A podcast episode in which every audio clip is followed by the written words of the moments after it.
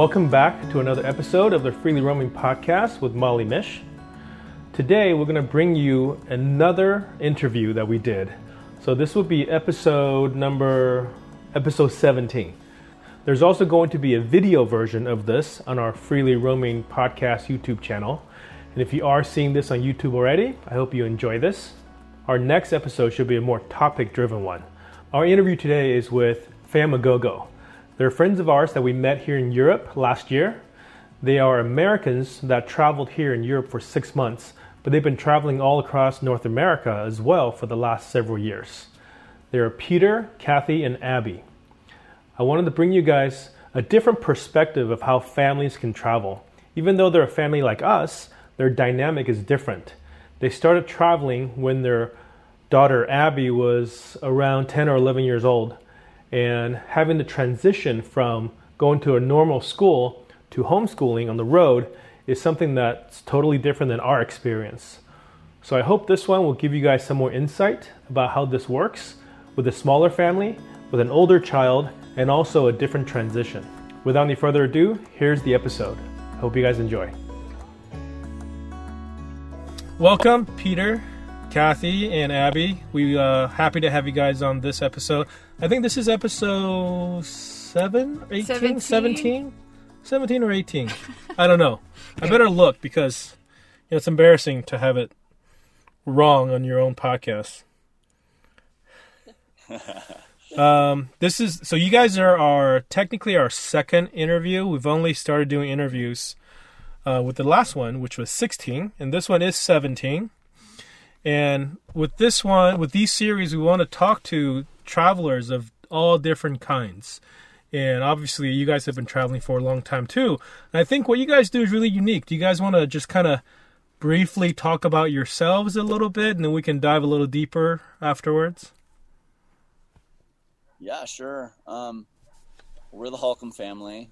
Peter, Kathy, and Abby, like you said a second ago. Um, I got it right. We sold our house in Boulder, Colorado in 2014 and um, made a jump into a Winnebago RV for what was going to be a year long road trip to take Abby when she was 10 to just see a lot of um, great things, places that Kathy and I have been, but we wanted to expose Abby to that and have the time just to do that as a family. And um, we got, I don't know, eight eight months or so in, and we were just loving it. Everything was going great. Um, we thought we would have to come back to Colorado and start our business back. We were trying to maintain it from the road, but we thought we'd come back and do a little rebuilding phase after that year and um, reestablish in a bricks and sticks kind of house, probably in um, Buena Vista, which is where we are right now, which is one of our favorite places. But um, after that year, we realized that dang, this was too good. Like we, we felt like we just figured it out and we we um, everything was working so well and we weren't really ready to quit traveling. So then um, we told everybody we're going to do two years. We're going to do one more year. We got all these places we want to go. Well, that year rolled around and we still weren't ready to change anything. We were still a million places we wanted to go. Hmm. And so um, at two years, we just decided we're going to do this as long as it makes sense and um, works for our family, works for our business, and, and we're enjoying it.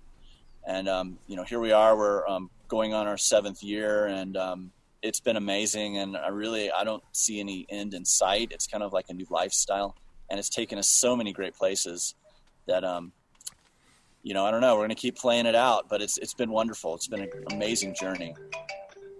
So. Oh, no. Dang phone.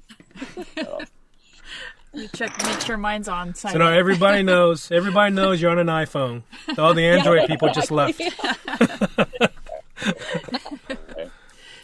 you know that's that is that is very very similar to a lot of people's stories, including ours.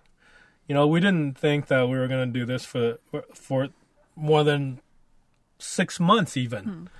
Hmm. You know, just once you get bit by the bug, like you, you know, and also after enough time on the road, you realize you're never going to see it all. So you're just going to do the best you can. Right. Yeah. So, and I feel like you guys have figured out the formula that works for you, which is what we tell a lot of people is I can't tell you what to do for yourself. You have to figure out your own way to do it because if you try to copy my way and we're not the same people, it's going to be a disaster. So I think this podcast will also help people in seeing how people do it differently. Like we've talked to people about our story a bunch of times.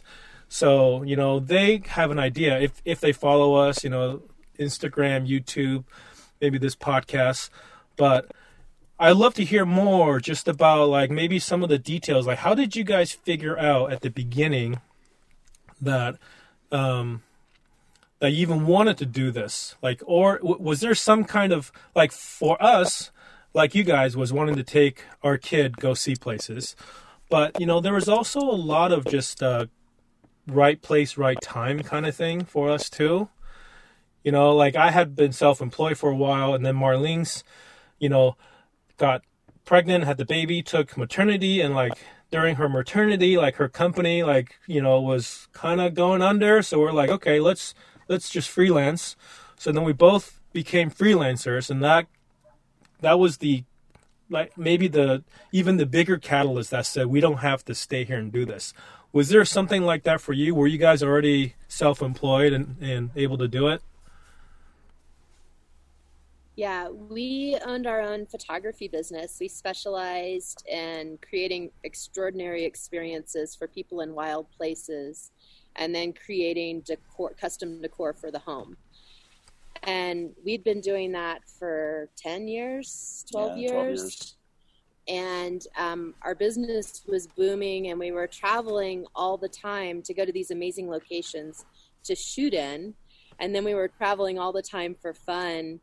And home was just like this place that was really a pain. We had to go back and take care of it and pay an exorbitant amount for it and Mow, It- the, mow the grass. yeah it was just this laundry. anchor point Right. and one time when we were coming back from moab utah after a photo shoot we were photographing a wedding out there um, and we were leaving the next day it was literally going home doing the laundry and then heading out the next day i was like man i wish we could just spend this day playing in utah going climbing or biking or whatever and on that drive home i was like you know we own our own business we get to set our own terms why why are we going home to this anchor and peter was like because we have to we're responsible adults and like that's what you do Yeah, haven't And you I- read the manual about living in America? right everybody goes home right Right. Yeah.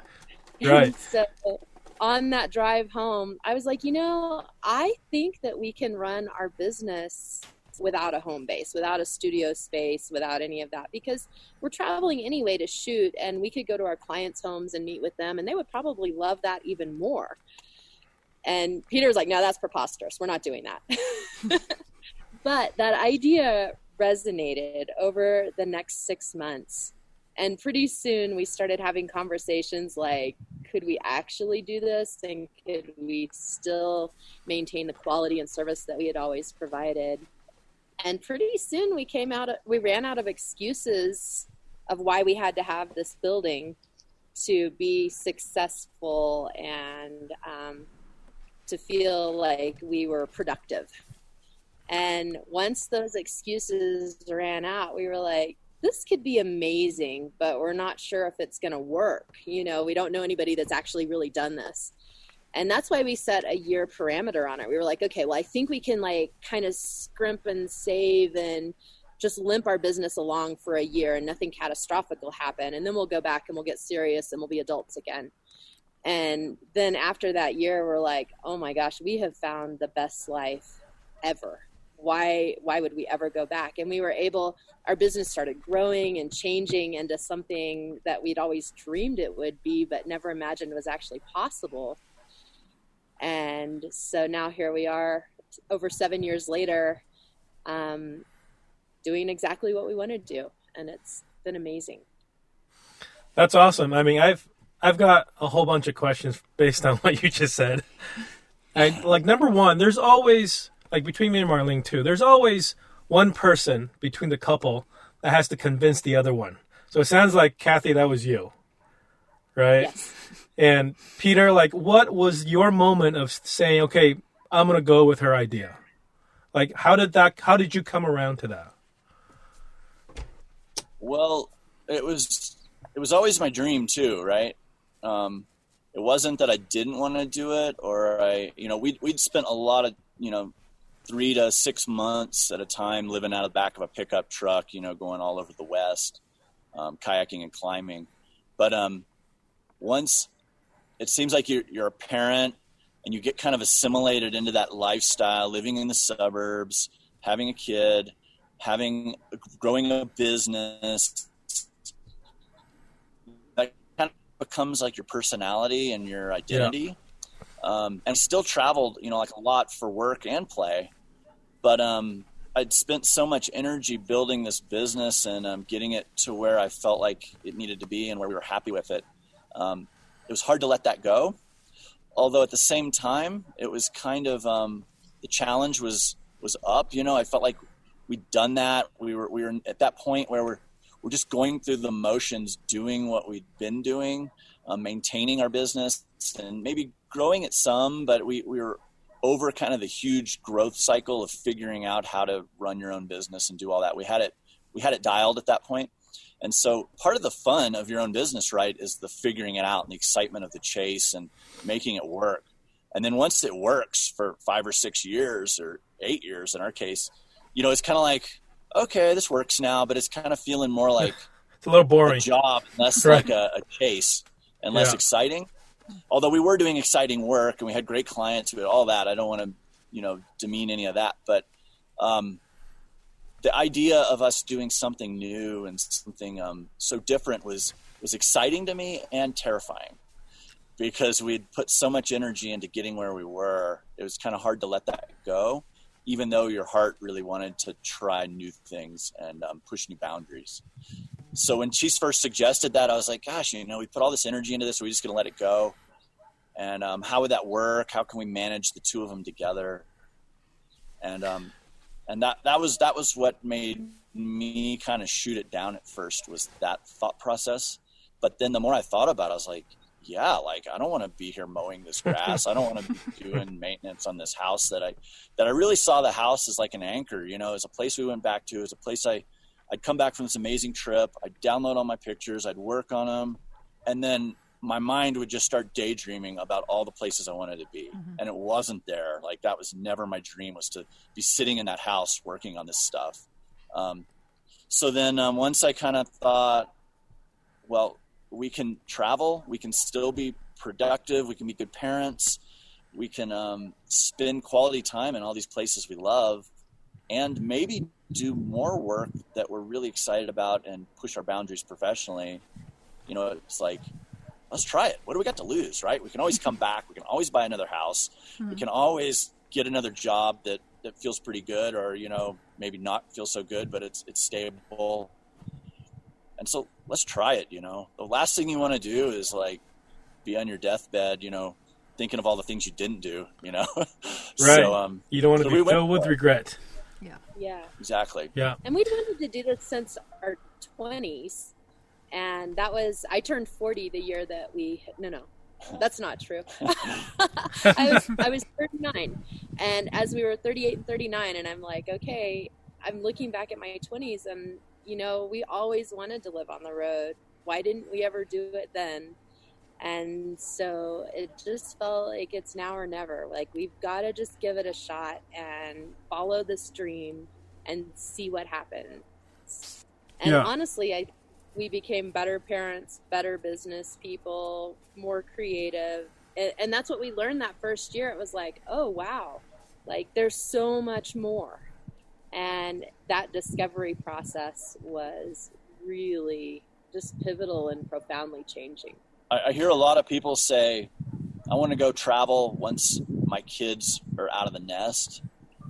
And I think it's like, man, you better go before your kids are out of the nest because that's like primo time to, to spend with them and to really shape them and show them all the stuff that you obviously feel is important enough to do once they're out of the nest and you have your time. You know, why wouldn't you share that amazing experience with them. Too. Yeah, I mean, so, I, I, we hear that too, and I think I think those people's kids are getting ripped off. Yeah, you know, it's completely unfair for them to say, no, no, no, we're going to go do this super fun thing, but only when you're gone. Exactly. It's not cool. Yeah. Best It's like, hurry up, hurry Yeah. up. Can you be gone already so we can go do some fun stuff? yeah, it's, it's terrible. Yeah. Yeah. I mean, you know, I, I don't think people think about it that way. They think about like like what you're saying, which is you hear from people all the time is, oh, that's not the responsible thing. The responsible thing is to, you know, stick around, send them to school, do SAT tutor Yeah. and have, you know, have them go take piano lessons and stuff like that. But as far as like your business pivot goes, like usually when people do a pivot of their business, it's like something's not working out, so they gotta try something new. But for you guys, it sounds like things were working really well, and I can see why that was a risk that you felt in your mind that why pivot when we're we got something good going. But you know, sounds like in the long run, it's worked out even better. Now you can have both of the things that you love, which is starting running your business and travel. You know, so I think that's that's really that's a really good lesson for people to to to think about. It's like change isn't change isn't good or bad. Change is just change. You know what comes what comes of it is totally up to you. And you know, with that, I want to kind of I see Abby nodding her head a lot with this. So obviously, like we have three kids, but I think her experience is totally different than our kids, as in she had this pre-travel memory of all you know living in Boulder and doing all that with her friends and going to school, and then being on the road looks like it suits her really well too. So what what about your perspective, Abby? What do you think? Yeah, so when I look back at life in Boulder, I don't really remember much because it's a long time ago now. um, I just remember zipping around every weekend, like my parents said, and all. I mean, I feel like I grew up in Moab because we were always in Moab and we were always in the desert doing stuff like that. So I don't really remember Boulder life that much. Um, but I love traveling. I love meeting all the new people, and I'm a whitewater kayaker and competitively, and so it's been so amazing for me to be able to travel all around the world, to some of the best rivers ever, and um, I don't know, I love traveling so much. Was it a hard transition for you? I'm guessing you were in public school before to homeschool. I mean, that I think that question, you know, all for all of you too, because right, because you guys had the transition as well in this process. But maybe let's, yeah, how was it for you to transition, Abby? Um, I don't think it was that hard for me to transition. Again, it was a long time ago, but um, they gave me a phone so I could keep in touch with my friends when we left. And so I was able to call my friends in Boulder. But what I found is I had my little core group of friends in Boulder, and then that quickly um, morphed into friends all across the country that we got to hang out with and travel to. I'm sure you guys are the same way. And um, school was probably the hardest part. We really struggled to find a program that worked for us. I was always doing online school. Um, and we started with Colorado Connections Academy, and that didn't work. And then Keystone and um, Laurel Springs, and I don't know, so many school programs. So that was probably the hardest shift was finding a good program for us. But um, yeah, Yeah, school was one of our biggest hangups whenever we were planning this big change was I'm actually a, a, a teacher by profession before we did photography. Oh, so you do know what you're talking about. You do know what you're doing, actually. We're the. We're the I just imposters. assume. I just assume that you know everybody we know with kids that travel don't know what they're doing to begin with. So not the case for you. I'm excellent at middle school science, but I don't know anything about sixth grade reading or social Yeah, studies right. or any of. Right. You know, what I mainly knew is that I didn't know enough to teach her everything that she needs to know. And so we did a variety of online options, and it's been a really interesting progression because we started out and we're like, we have to do an accredited school, and she has to have a structured day, and she needs to have teachers, and all of these things Mm. and we held really tightly to that. And so we tried one program where she had to log on all day long at school, um, which kind of defeated the point of traveling when she was just staring at a Hmm. screen Yeah. all day long. And we're like, okay, that's not going to work. And then the next program that we tried was a really like core knowledge. Um, she could work through it as quickly as she could or wanted to, and then we could get on with the good stuff. And then we started thinking, hmm, that's funny that we're school is like the thing that's holding us back from getting on with the good learning and the good Mhm. life and the, all of that. And kind of the clincher was when we were sitting in Spain last summer and Abby was reading a textbook Spanish. on Spanish in the condo. I'm like, come on, let's go do something. And she's like, no, I've got to study Spanish. And I'm like, we're in Spain. like, go outside and talk to somebody. Let's go get to know people. What are we, what are we doing? And so that was a really pivotal insight that this thing that we had held as this Mhm. standard, this accreditation and these things that we had known might not be all that we thought they were. And you when after that moment we shifted into maybe she doesn't have to have a high school diploma from an accredited school. Maybe all of these experiences, um, exploring the world and learning from all different kinds of people and studying things that she's passionately interested in. Maybe that's where the power and the magic and the beauty of education is, and giving her that hunger for learning things that she's really passionate about you know, maybe that's more important. So we're in a shift right now. Once Yeah. again, we've kind of chronically been in a shift, and I mean, Um, I, I totally I- agree. That feels- is how we look at it too. But we didn't have that transition period, like I said earlier. Now, do you think by being a teacher and having that structured methodology that you've always dealt with, with every student that you've ever had, do you think that was maybe the root of why you held held on to that for so long? Do you think maybe in that sense, like it it maybe had caused these problems for you to figure out, you know, the the way that you wanted to do it? absolutely. I mean, my whole graduate education was that indoctrination that school. Yeah. This is the best way to teach kids. This is giving them exactly what they need to be successful.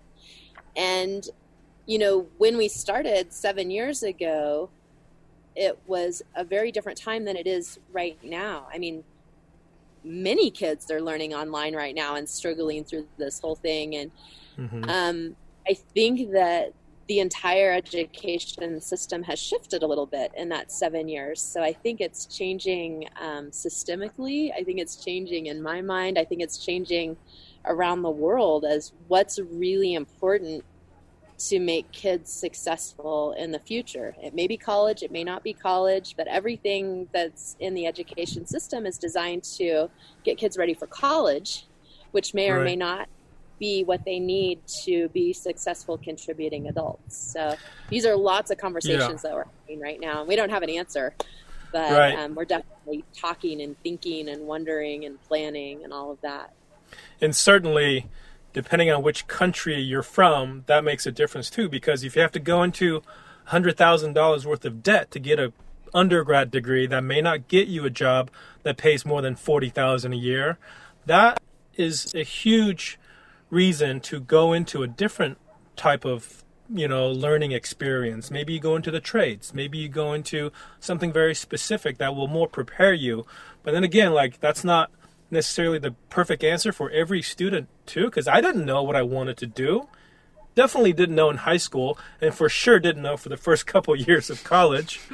But it takes kind of college for some people to figure out what that is. So if you like thrust them into like a trade yeah maybe they won't like it. But you know for for compare it to going into a bunch of debt you know that's that's something that i think that's for the us anyways it's a it's a major factor. That's why we're also looking at having dual citizenship in europe you know gives us some options where they can get almost a free education here but we don't know you know hope, hopefully we don't have to think about that for a couple more years but at some point that's going to come into the picture. But you know to go back to what you're saying about all these kids that are doing remote schooling right now in the US and talking to a lot of our friends that are doing that to me it seems like there's a lot of a lot of the like you said these old structure methodology being applied to remote schooling that that is causing a lot of troubles for people. It's like a lot of kids are just staring at a screen where their zoom meeting is for six seven eight hours a day and that is not what they want to do. That's not the same experience that they've always had going to school. And these teachers that are creating these curriculums and they want to keep their students busy so they're probably giving them a lot of extra work to do just to keep them busy. And that's also just making the whole process like bogs down the whole process. So now the parents feel obligated to keep pushing these kids. So it's boring for the kids it's hard for the teachers and it's not making it easier for the parents you know? So i've i've been telling our friends like hey look like we've been doing this with our kids for their entire school career. So you know you guys are essentially doing this. But really i think what needs to happen is that the t- the schools need to give parents the option to either obviously do what the school provides which is remote learning and the parents can go to work or work from home or whatever but if there is a stay-at-home parent that is willing to do the some of the teaching themselves i think there should be an option which is how we started homeschooling is have a teacher there be just somebody who holds the parent's hand who does the teaching. And have somebody to say hey am i doing this right? Rather than having the teacher teach the kids directly the parents can teach and using the, the teachers from the school as a resource. You know so i that's kind of what got us into homeschooling like we didn't know how to homeschool at the beginning. And for so long it was like when the kids go to school we're done you know? It's like when ava went to kindergarten first grade it was like it was five years into our travels. It like hey five years is a long time. We're good with that you know? Yeah. but now it's like once we got our first homeschool experience was going into a, a open house of a homeschool charter program at a public school system in the county that we used to live in. And that's exactly what they did for us. They gave us curriculum. They gave us some a budget to buy some school supplies. And then we did the teaching. And then the teacher met with ava every 20 every 20 school days. You know and that gave us some confidence to be able to do this. To say hey look we're we're we're we're making sure that they're learning the right things and then every 4 weeks she can talk to the teacher to make sure that we didn't screw her up That's great. Yeah. It's a good system. Yeah. So then, but you know, for, And for us, we- after a while, it, it, it, with more kids and the changes, you know, so I'm sure like, you know, the, the process you're going through, which is, you know, what we've experienced too is like, let's use the traveling, let's use these places that we go to as the primary method and then have the traditional thing supplement that. Exactly. Yeah. Take advantage of the amazing things around you. And Yeah, then so- also make sure they get what they need too. Right. Right, exactly. I think that's the figuring it all part where scares a lot of parents to think that are they getting the things they need that's not Right. part of traveling. Yeah. So what? So between you guys, do you do you do most of the schooling since that's your trade, that's your profession, Kathy, or do you guys both do it? Or is she independent? Yeah. How how how how hands off is Abby? Like, is she pretty easygoing? She pretty. Uh, is there a lot of yelling going on? So I finish her school, or we can't go kayaking? I'm Sometimes, yeah. um, she's a super independent kid, and we had that structure in place when we first started. Um, and we learned the first year on the road that I was not the right person to teach Abby. Um, you know, I was way better in a mom role than a mom teacher role. That just wasn't a good fit for us.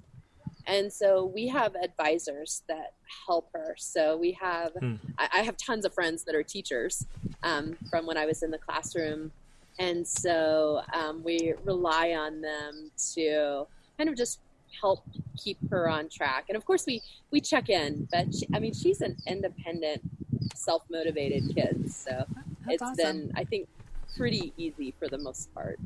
Yeah, Yeah, we've we have heard that too about being the mom slash teacher, especially with if you only have one one child, you know, because when there's nobody around, like you're the person they have to hang out with, and if you're the teacher, they have to tell her to do something, and then the next the next moment she has to hang out with you. It's like, hey, yeah who are you? Are you my friend? Are you my are you my teacher? exactly it, it just wasn't a good balance for us but i mean Yeah. some people do it so beautifully but it wasn't a good fit for us So, um, when you guys left for that first year, did you keep your house as a like a just in case type situation? we really debated that and um, the thing is we, we probably it would have been a great financial investment because our house we've we've looked it up and it's gone like through the roof Oh, I'm value. sure it was in it's in But- Boulder, right? yeah So it's gone up so- like crazy. but we saw that as kind of like um, if something really catastrophic happened to the house, it could bring us back from the trip and force us to stop before we were ready. You know, if like the roof blew off of it or something, and then we'd have to sell our RV buy a buy a roof for a house that we didn't even like. So we thought about that a lot, and a lot of people advised us to hang on to it, and maybe that would have been a, a great decision, but you know, it's hard to say. So we just Yeah. we just decided we wanted to cut ties with the house, and um, so we sold it, and that was part of the stress maybe of the whole transition. Was our house sold in two and a half hours from when Wow. it went on the market? We That's had crazy. an open house like on a Saturday morning, and two and a half hours later, we had our first offer, which we accepted, and it was for more than our asking price. I mean, it was like a It was a great offer. we bought that house at a really great time to buy and we sold it at a really great time to sell it so we did really well on that probably would have done better if seven years later now we still own the house right Yeah, but um who knows what happened in there and we just didn't want the financial instability of not knowing if you know if we rented it what was going to happen to it and all that so so we sold it and um but I also think that it it was a safety net. That was that would to hold on to that house would have been to say that you know we can always come back. It's it's like an easy reason to stop. give you an excuse. Mm-hmm. Yeah, and so who knows if we would have even made it a year if it would have been like oh it's easier just to come home. It would be more comfortable. It would be simpler. All of mm-hmm. that, and then we would have Not if the roof that- blew off, but yeah, it'd be easy to. Right, Yeah. right. So I think there's a lot of power in fully committing and jumping all the way in, committed to figuring out how to make it work.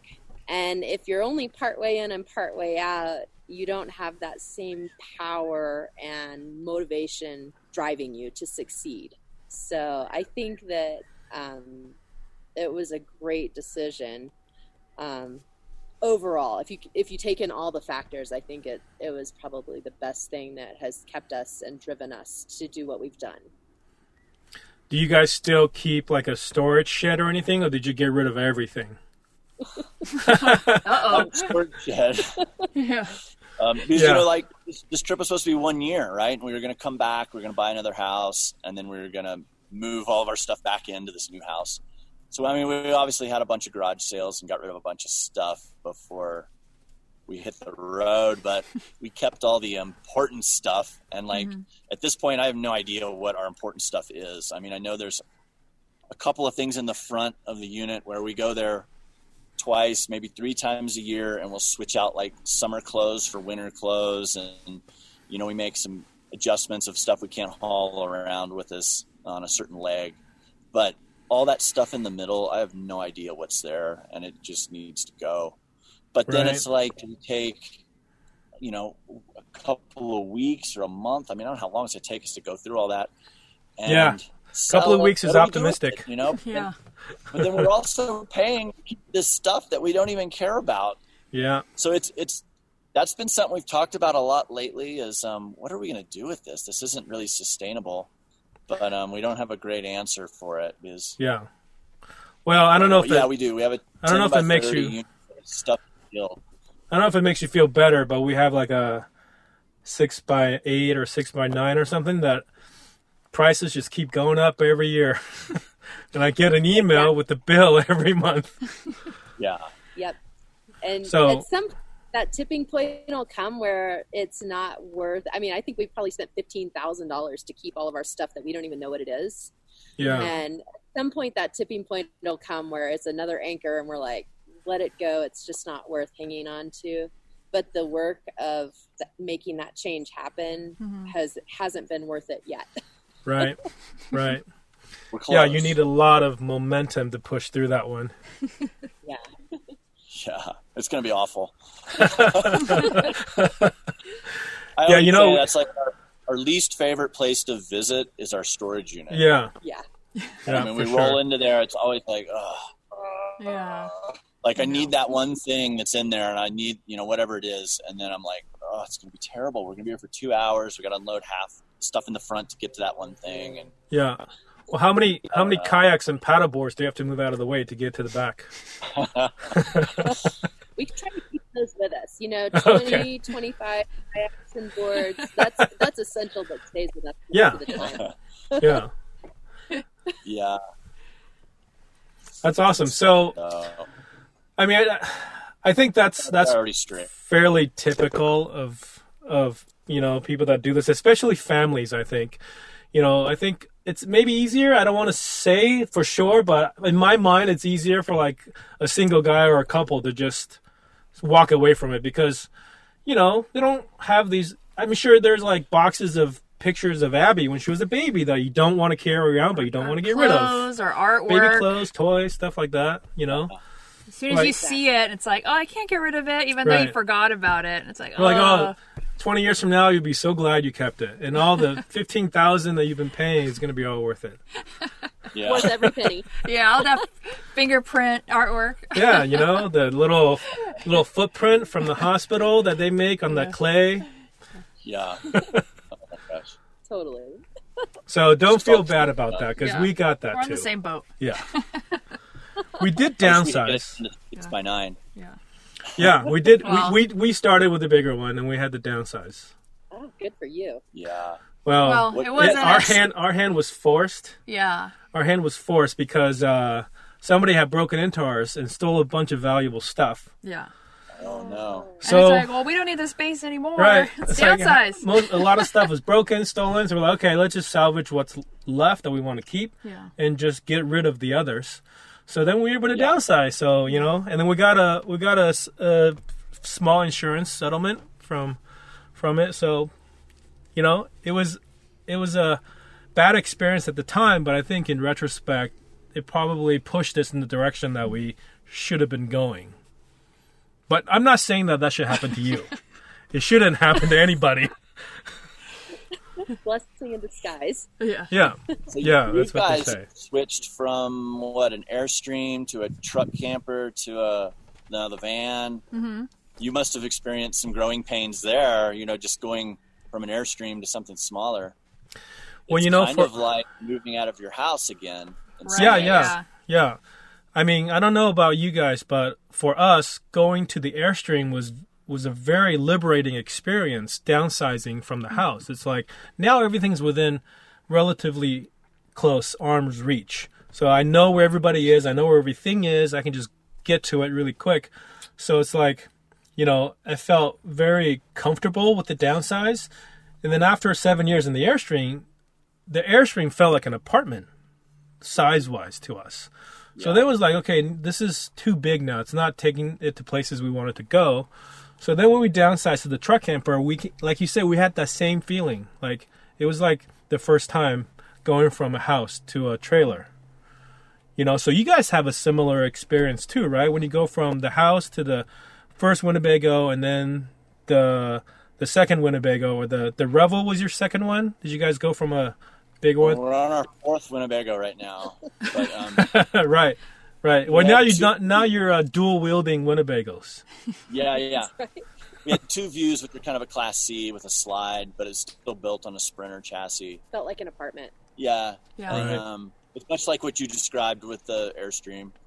And then um, then we went to a Revel, and now we're on our second Revel. So um, yeah, so we we've we've switched four times, but we've really only gone through that transition of like, oh no, what are we going to do? Twice. Mhm. so from the house to the view, and now to the Revel. Yeah, for us, It is. It's a little bit of a something to figure out, right? Right. I mean, down- for us, it was more about um, less so much the size that mattered. It was more the layout.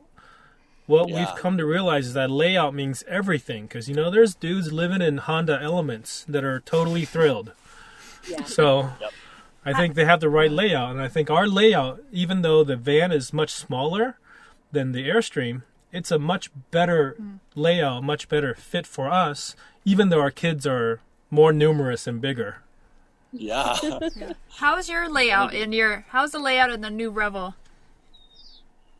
It's good. Um, so the the first Revel had a second bed that came from Winnebago with it, and that was one of the. Des-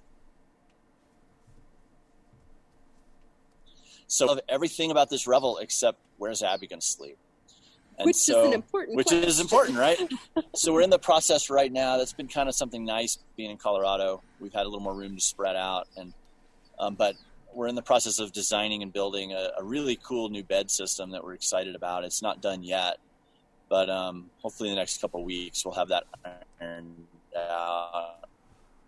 But um, in Europe last year, you know, we were in the other Revel and it had the bed, and that worked pretty good. Although from the time we first built the bed to when we came back, Abby had grown enough that she was touching on both ends Oh, at no. that point. Oh, And she, she was was starting to be- sleeping east to west, huh?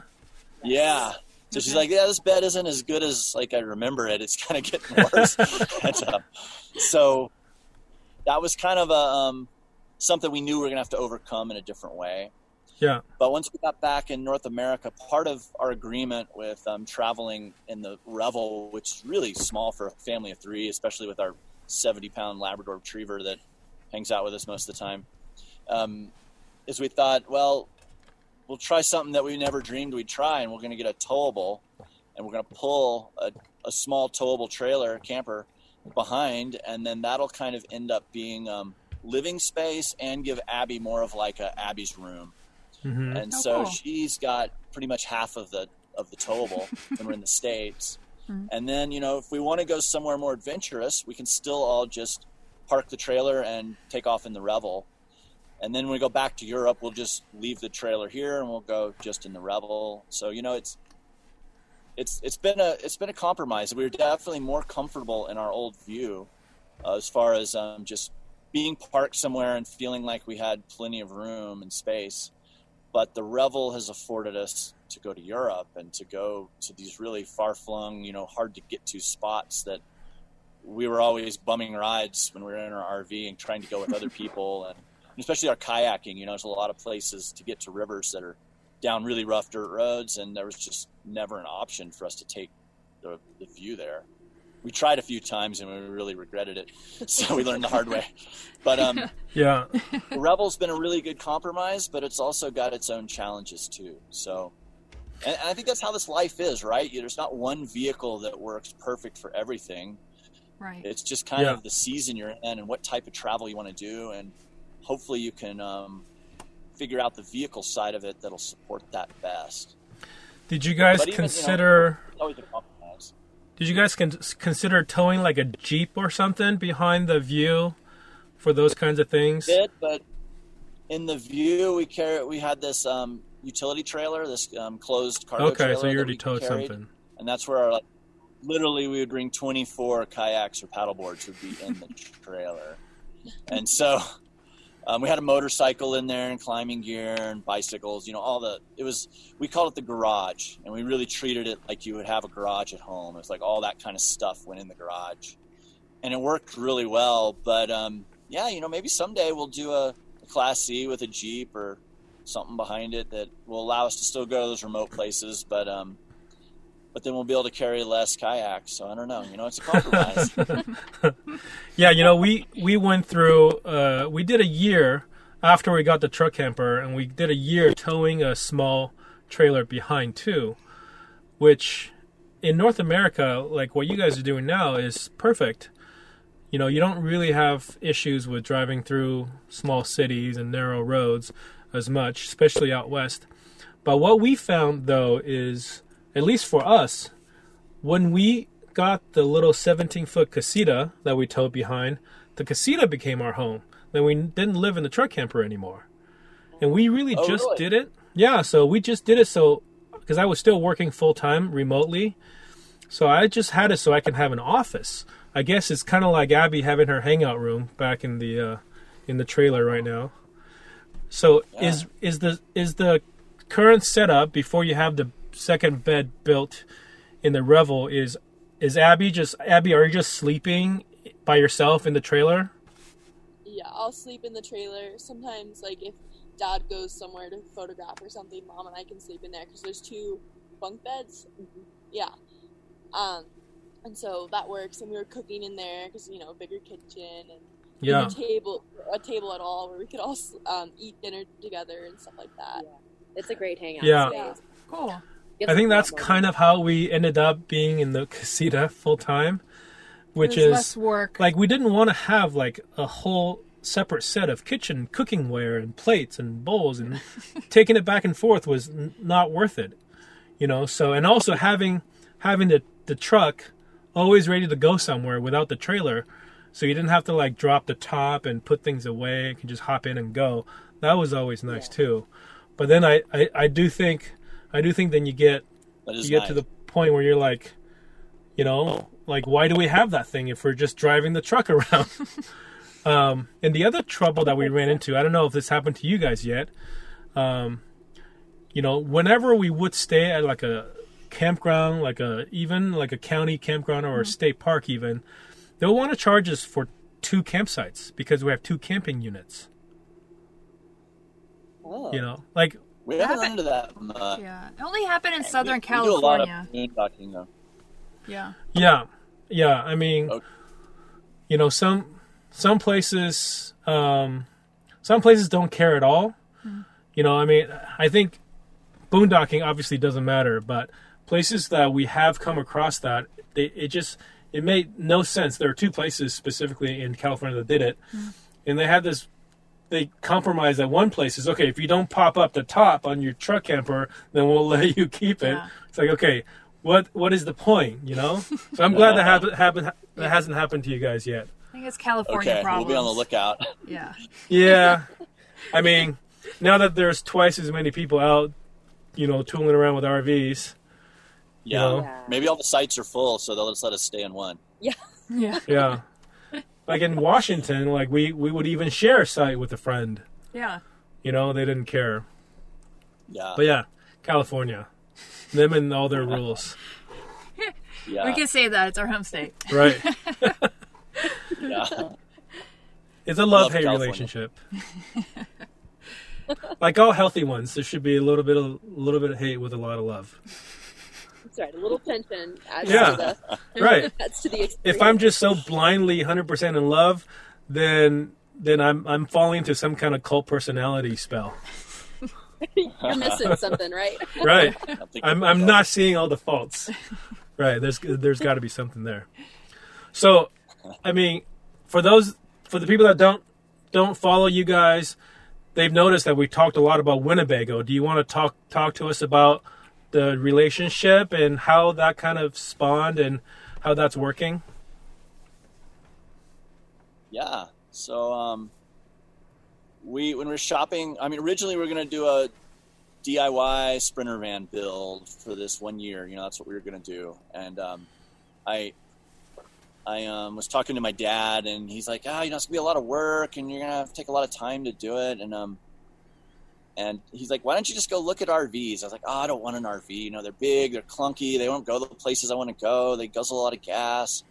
You know, it's just not what I was after." And so then um, he kind of kept on me, and then finally I was like, "Okay, I'll go look. We'll go to this deal this weekend. We'll just poke around, and I'm sure I'm not going to like anything." but we went in there anyway, and we looked at all these, you know, big class C's and A's, and I was like, "Yeah, that's not going to go where we want to go." And the salesman finally, he's like, "Well, we got this one thing. It's kind of weird, but you guys might like it." and, uh, he's like, "It's called a Winnebago View, and it's built on this funny German Sprinter van chassis." And yeah, it's a company called. Mercedes. Maybe you've heard of it. Yeah. and um, he's like, but look at it. And he's like, he's like, really, the Winnebagos are built better than anything. You know, the plumbing's all on the inside, and it's built to handle the cold. And um, you guys might like it. And so we walked over, and it was a used one. And um, we walked in, and it felt like a little, um, like Japanese apartment. It was like everything was just tight and compact, but it had all this cool little storage, and the, the cabinetry was beautiful. It was all flush with these cool little push button knobs, and it just looked awesome. And I was like, huh, I, you know, at least I said maybe. It wasn't like an absolutely not. And so I was like, well, can we drive this? And he's like, yeah, sure. So we took it out and drove it. And before I even got on the highway with it, I was like, this drives like a minivan, like, and in a good way. It didn't feel so big and cumbersome. And I was like, yeah, this this might have changed my mind on everything because when we park and it had a slide, you pop the slide out. It had a lot of room, and um, it wasn't going to go all the places that what I envisioned with just a, a straight sprinter van would, but it was going to certainly offer a lot of mobility with a lot of comfort. And so we walked away from that, and uh, I think Kathy and I both were like, "Wow, yeah, let's let's look for one of those. Let's see what we can find one of those for." And you know, we were on a pretty tight budget. And then our house sold in two and a half hours, and we had 20 days to figure it out. And we're like, Mm. how are we going to build our own van out in Yeah. 20 days, right? Yeah. So I started getting on RV Trader and calling around all over the country, and um, I found one in Texas, and they said it was beautiful, and you know, it's all the the salesman um, stuff they tell you. And sure enough, I flew to Dallas, got to the dealer, and it was awesome. It was it was what six years old, but it looked like it'd been kept in a garage every night. It's in great shape. It only had, I think, twenty four thousand miles on it, and so I was like, "We'll take it." And I drove that thing home, and literally by the time I got home, we had like a week and a half before we had to be out of our house. Hmm. And it might not even been that; it might have been like four or five days. I days. think it was like a couple of days. And um, so we made that transition really quick, and that worked really well. So back to your story of how we met Winnebago is so now we own this Winnebago, and we kind of um, came into it very organically, which is um, a big part of I think having success with any brand is having a natural, organic um, relationship with their product. And so, um, part of me being a commercial photographer, we were at the Outdoor Retailer Trade Show in um, Salt Lake City that year. And we're going around and we're talking to all these different brands that I was hopefully going to do work for and some that I already was. And we look in the little um, show um, catalog and it says, you know, Winnebago Industries has a booth. I'm like, could that be the same Winnebago? Like, we- just bought this Winnebago. Like, well, we should just go by and tell them, you know, how much we're liking it. And I wasn't even thinking this would be a relationship or a, or a business thing or, a, or any kind of arrangement. I just wanted to just tell them how much we've been enjoying it. we wanted to tell them how much it had changed our life because we had been living in it for um, almost two months at that point.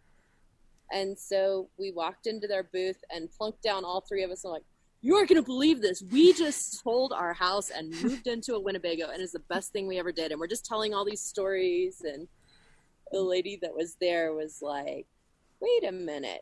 You guys are living as a family in a Winnebago? And like, yeah, yeah, yeah. And she's like, well, we just started this blog called Winnebago Life, and um, they're looking for contributors. And you guys, you know, if you do photography and can you write? And Kathy's like, well, kind, yeah, I, I used to. I write emails and and, uh, and um, I label my like, well, groceries in the cabinet. Yeah. exactly. It's like I want to get your information, and um, we're gonna have our, you know, our editor might be interested in talking to you guys. I'm like, oh, great. You know, so we just kind of left and whatever, and then we get this call, um, and the editor calls us, and we talk for just 20 minutes and tell him what we're doing, and he's like, okay, this is great. Like we're starting this new blog. It's not up yet, but we're looking for people, and I think you guys have a great story, and we'd love for you just to share your experiences. And we're like, okay, cool. And I was like, well, we're, we're going, we're crossing the border to Canada tomorrow. We're not going to have cell service for a while, um, but in two, three weeks, let's talk again. And he's like, God, that's great. So um, rolls around. We have a few little emails back and forth, and um, we um, at that point had crossed back into the states, and we just got done kayaking around the Statue of Liberty in New York and um, we knew we had this meeting, and we were we were doing photography for Jackson Kayak, who's another company that we work for, and we were shooting these kayaks in this adventure that we were doing around the Statue of Liberty, and we're like, oh man, we got this meeting. It's like 45 minutes, so we jump out and we throw our boats over by the the, the RV. We go to a picnic table. We set up our computer much like we are right now, and we've got the Statue of Liberty over our shoulder, but we're still like wet and you know we just come out of the salt water, and um, this editor Don pops on the screen of the Skype call, and he's and we're talking, and he's like, is that the Statue of Liberty over your shoulder?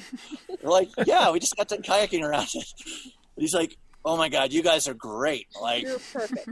Like you're hired. so we basically landed this job as the first contributors to Winnebago Life, and um, you know that consisted of you know writing a handful of articles a year and um, not really any pay or anything, but it was just like cool to connect with the brand. And then that turned into you know me over over months and um, really years of starting to do more of their lifestyle photography around all their vehicles. And now, when they have a new vehicle, you know we um, well, like the Revel, um, before the Revel was actually launched, we picked up two of them in Denver, and they said Joe's Guide Service on the side of it, and these magnetic signs that covered up where it said Revel because it was like top secret that the Revel was Uh-huh. even going Uh-huh. to. Yeah. But RV companies had built a, uh, like mainstream RV companies had built a, a, a van out on a four x four Sprinter chassis. So this was kind of a big departure. Um, and so we brought it out here, and we were in Colorado and over in Moab, and we shot it for two weeks and made these videos and stuff. And that became the Revel launch video. That then, you know, the Revel's, I think, pretty safe to say it's their most successful um, model they've ever had. And um, and so we've gone on to then growing kind of what we do for them. And now, so we're brand ambassadors, we're photographers, we're um, we give them feedback on products. We'll go test things before they're out and give them feedback we wear a lot of hats with Winnebago, but it's been an amazing relationship. And it's one of those ones where we never would have even had our foot in the door if we hadn't bought that first Winnebago on our own. Because they really don't like, you know, they get hit up all the time. Somebody, oh, give me a free RV. I'm going to do this great social media campaign. Hmm. And they're always like, no, you know, we want real people who have kind of put their money into owning their product for the reasons that they want people to own their product. And then if you have the skills, then you know maybe you can build something from there. But um, it's been amazing for us, and and it has opened up a lot of other doors. You know, now we work with Mercedes, and I know you guys too. And um, it's been it's been wonderful. And you know, these are the type of things that if I was still sitting in my house in Boulder, I would have never had these opportunities. But you've got to got to kind of take that first step off the cliff, see what's going to happen, and um, I can almost guarantee, no matter what you do, something good's going to happen out of it if you if you try and you're positive about it. You know, it's Yeah, and, and I think it's also how you look at it, right? Because I think a lot of people can have the exact same experience and talk about all the negative stuff. So I really think that how you how you perceive your situation has a lot to do with it. And going back with the whole Winnebago thing, I do really think that Winnebago is one of the RV companies that really listen to their customers the best. I don't, you know, I think I, you know, we talked about this last year at Caravan Salon too you know, when they were there. Because when you when you look at the the Revel line, that it was the first major manufacturer doing a vehicle like that, but not in Europe, right? Europe people in Europe have been doing this forever, so they're really just tapping into something that already exists but hasn't really blossomed yet in the U.S. And then they they ran with it. You know, like having owned Airstreams for a long time, like I think Airstream and Winnebago are two of these like iconic RV brands that have been in the US for a long time. And I think Airstream has been writing on their brand purely, you know, just the recognition, the shape, the materials that is used to build these, just writing on that as their, you know, formula to success. Whereas Winnebago, I think they've really tried really hard to build the right products that that make sense for people. So I feel like I have really positive things about Winnebago in my mind, but even though I've never owned one,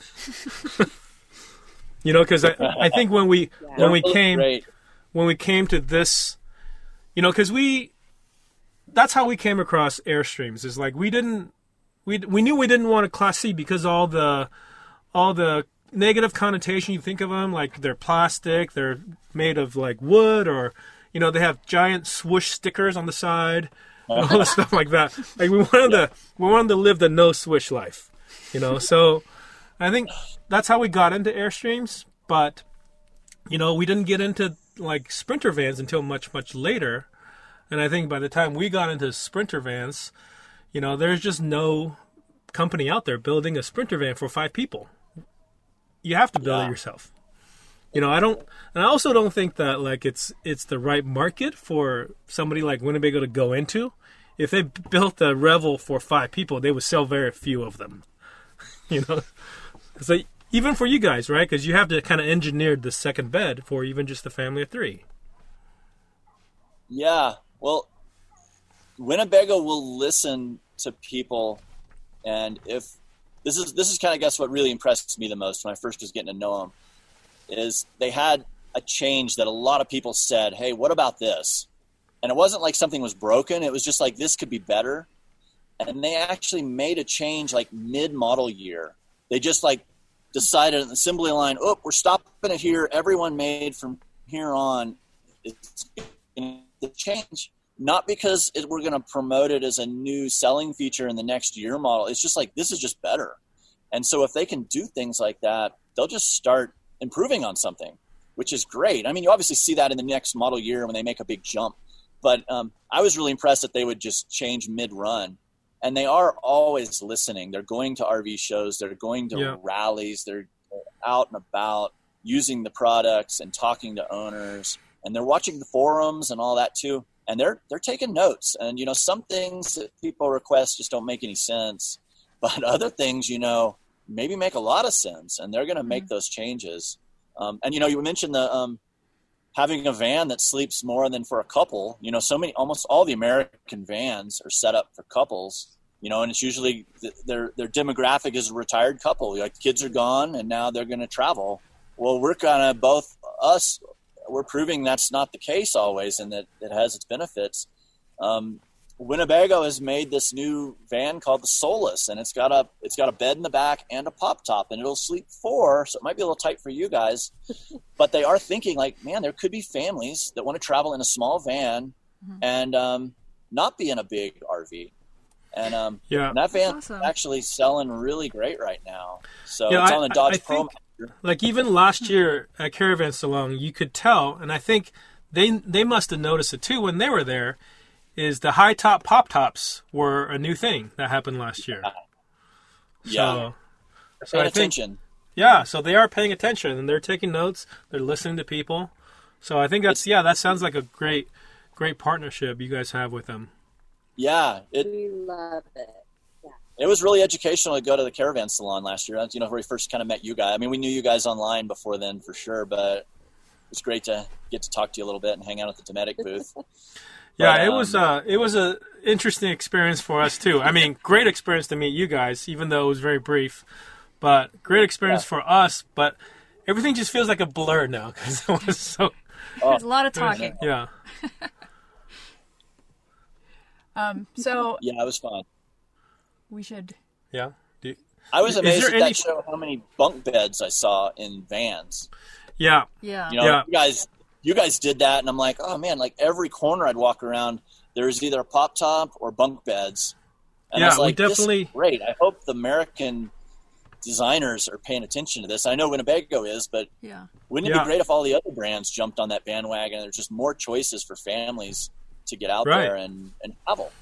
Well, I think a lot of them are realizing that people want to go smaller, you know, because there, there's obviously have been bunk beds in trailers and mm-hmm. Class C's and, you know, even the B pluses sometimes, but still anything like Class B plus and below, you know, they think it's too small. But like I said, at the er, you know earlier, is that it's about the layout, right? So there are layouts that will work, and in even in caravan salon, you know, European vans are the sort of the the majority of all the RVs.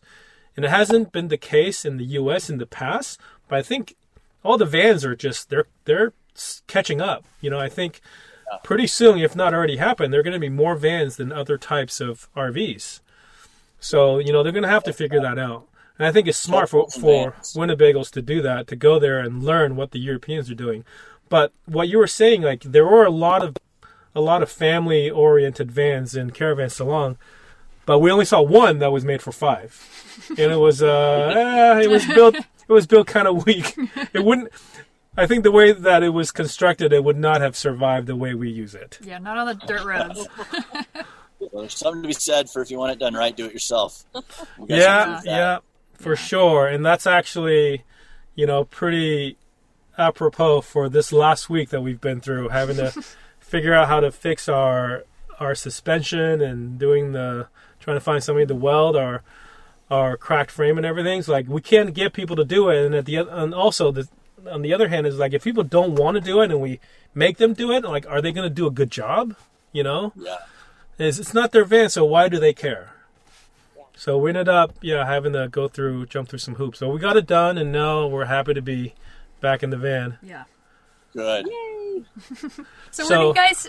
I was going to Oh, ask. yeah. Where do you guys about the about your next travel plans? You guys, you have this new Revel, and where do you guys see yourself? At, you know, I know everything's shut down and nobody's Post pandemic. post pandemic. Where do you guys We have to see assume. see yourselves? Oh, well, we have the immediate plan, and then we have post-pandemic plans.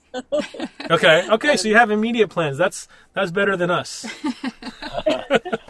They keep changing by the Yeah. week. I We've had a lot of plans though.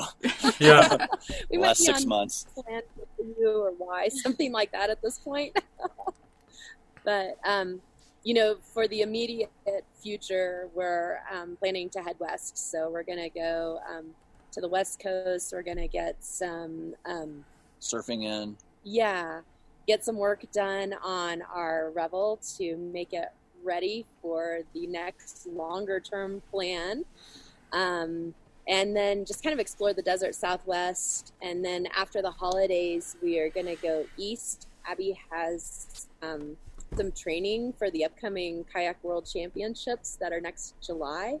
So we'll be pretty focused on that starting after Christmas and taking her to rivers and where she can practice and train. And then the big picture is we're hoping to head back to Europe and um, explore that. And then um, this time we're going to plan at least a year. We realized six months wasn't even the tip of the iceberg last time. so we want to come back and do a lot of things that we didn't, that we missed out on last time. And then who knows what's next? Africa, South America, Australia, New Zealand, um, abroad. So we'll see. We'll see how the world shapes up and what, what we're what we're able to do and what we're not. that's awesome. Yeah, that's I mean, exciting. I feel like we'll be here for another two years, possibly more, because by the time we get there, there'll be like a fifth year will will allow me to get permanent residency. So there's a chance we'll be here for three years. So we really are looking forward to seeing you guys come back and do some traveling with you guys. yeah, spend some That more would be time together. great. We can't wait. You guys definitely inspired us to go to Europe. You know, we were we kind of had the thought, but then we like, whoa, they're they're already going there. They're Like, doing it. how's this working? And then it was like it was- looked like a dream, you know, with everything you guys are posting, and it was like, oh yeah, we got to go do that. So, Yeah. So thank you for blazing that path. Oh, for sure, anytime. But uh, you know, obviously, we weren't the first one to do it, so we can't we can't take all the credit. We've Oh. seen lots of people, you know, you were come the out first here. ones we knew of it good. Yeah, yeah, yeah, for sure. And you know, like for us too, is like finding out, figuring out the logistics and and go through the process and doing all that. You know, once you've done it once, I think your next one you're gonna know everything to do. Like you know, the process, like nothing will be new, so it's gonna it's gonna be hopefully a lot easier. Um, I think and and what what are your um, how how was Europe last time? Like, what did you spend most of your time here, and what did you like about it? Um, I mean, we liked everything about it. Um, I mean, from the moment we got our van from the shipping depot there in Zeebrugge, Belgium, it was like that was pretty easy. Like that, we thought we were going to be crying and screaming and cussing more than we did, and it really was easy. And we walked Yeah. away we're like, "Wow, why, why don't more people do this? That was really no big deal." Like, okay, well, the hard part's got to be coming here next. Yeah. Right. And then we finally found the gas station. We figured out the weird street signs and you know all the stuff that's different. We're like, okay, that wasn't that bad. And Yeah. So, Typical I mean- culture shock stuff.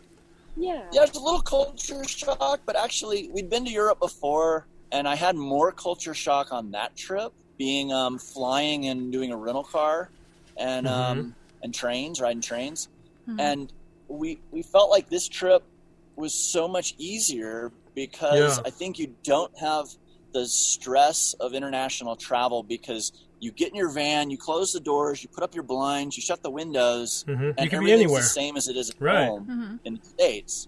You might hear some weird languages outside, but um, it's it really felt the same, and it gave us that chance to feel like we were at home, even though I mean, really we were at home, right? We were in our hmm same vehicle that we live in in the states, but um, it was all great. I mean, we loved everything. Um, we, gosh, I mean, you ask us, we would each probably say a different country was our favorite. But um, I think Okay, we all let's hear it. enjoyed all What's aspects what's of each it. of your each of yours favorite, and and why why is it your favorite? Yeah. For me, Croatia was my favorite. Um, we sea kayaked around the Isle of Rab, and, Mhm. and we were there in October. There was nobody there. Yeah, nobody. October is the best month, I think, to be here. The weather was beautiful. Yeah. And just the people, the culture, the scenery, all of it. I just, I loved everything about it. Croatia's a gem for sure. And I love being able to go from the ocean and experiencing that environment to up into the mountains. And it was like being in Colorado and just that diversity. Um, that was definitely hands down my favorite. I think I think that's uh, the landscape, the islands, the sea, the Adriatic. I think that's one of the big reasons I think Croatia was let into the EU. Make it easier for other Europeans to get here. Yeah. Go ahead, Abby. Um, for me, I'm torn because of kayaking, but for kayaking, I'd say the UK and France. Um, France, just like the culture, the people, the rivers, like everything, the food. Um, and then I also really love Portugal and um, Croatia as well because they're amazing. So you can't choose, Abby, right? It's too hard to choose. I really liked um, Norway. It's like a photographer's paradise. Yeah. Yeah. And then um, we we did drove all the way up to Nordkapp like you guys did, and that was just so varied and different, and seemed so foreign to us being you know from the states, and then getting up there and there's reindeer everywhere, and Mm-hmm. you know it was just it was just awesome. And I love ferries. I think of ferries as like you can be in your van on a normal road trip, but then you get this little mini cruise in there where you enjoy the water and um, and some of those ferry rides were just spectacular. But then I also really love the Dolomites in northern Italy. I can't wait to go back there. But but really, this is like a list of um, two things that were like very high on my list, and all the other things are like just a hair under those.